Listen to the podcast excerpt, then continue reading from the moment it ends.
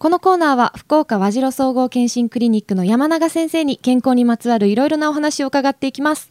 山永先生おはようございます。おはようございます。よろしくお願いいたします、はい。え先週血圧についてお話伺ったんですけれども今日は血管の病気について教えてください。はい、あの血管っていうのは大きくは動脈と静脈に分かれますよね。はい。それでまあ一般的には動脈系の病気ですよね。はいでそうすると結局人間は心臓から血液を体中に送ってますから頭のてっぺんから足の先まで全部血管でつながってるわけですよね。はいそこに全部一定の先週お話ししましたように血圧で送り出してるわけですから、その血液がちゃんと流れてることによって生きてるわけですよね。うんはいそうすると今度はあのよく皆さん聞くと思いますけど脳の血管のねあの切れたり詰まったりとかはいいう話をするでしょ、だからやっぱ脳の血管の病気もありますしそれから今度は首の動脈ですね。のそういうところも病気が最近少しずつあの検査ができるようになってきてそれからよく皆さん狭心症とか心筋梗塞とか聞くでしょ。あーはい。あるいは心臓の表面の動脈が詰まったり流れなくなったりするんですからうねん。そういう病気もありますよね。はい。それから今度は心臓から胸とかお腹足の方まで大きい血管で血液を流してますからね、はい。そうするとそういう血管大動脈ですよね、はい。あの胸の大動脈お腹の大動脈。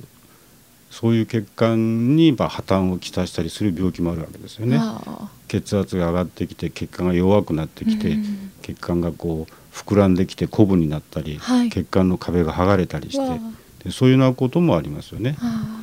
あでそういうところをきちんと最近はその診断をして、まあ、治療しましょうという時代にはなってきてるんですよね。はい。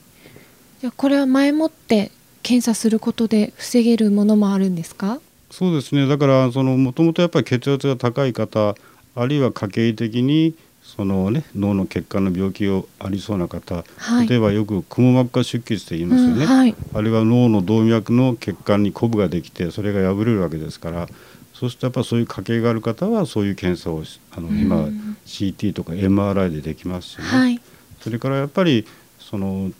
血圧が高い糖尿病がある、コレステロール高い方は心臓の血管が弱いんじゃないかと思って、うん。そういう血管をある程度検査をすることも最近できるようになりましたよね。はい。だから血管の状態をきちんきちんとあの検査をして診断ができる時代になってきたし、うんそしてそのきちんとした診断がつけば今度はそれを治療しましょうという時代ですね,、はいそれからそうですね病気が起こる前にもう予防的に治療しましょうということそういう時代になったと思いますよね。ああそうなんですね。だから確かに最近の医学の進歩でいろいろ捉え方がありますけど血管系のあの病気の診断と治療はまあかなりあの進んできてるんじゃないでしょうかね。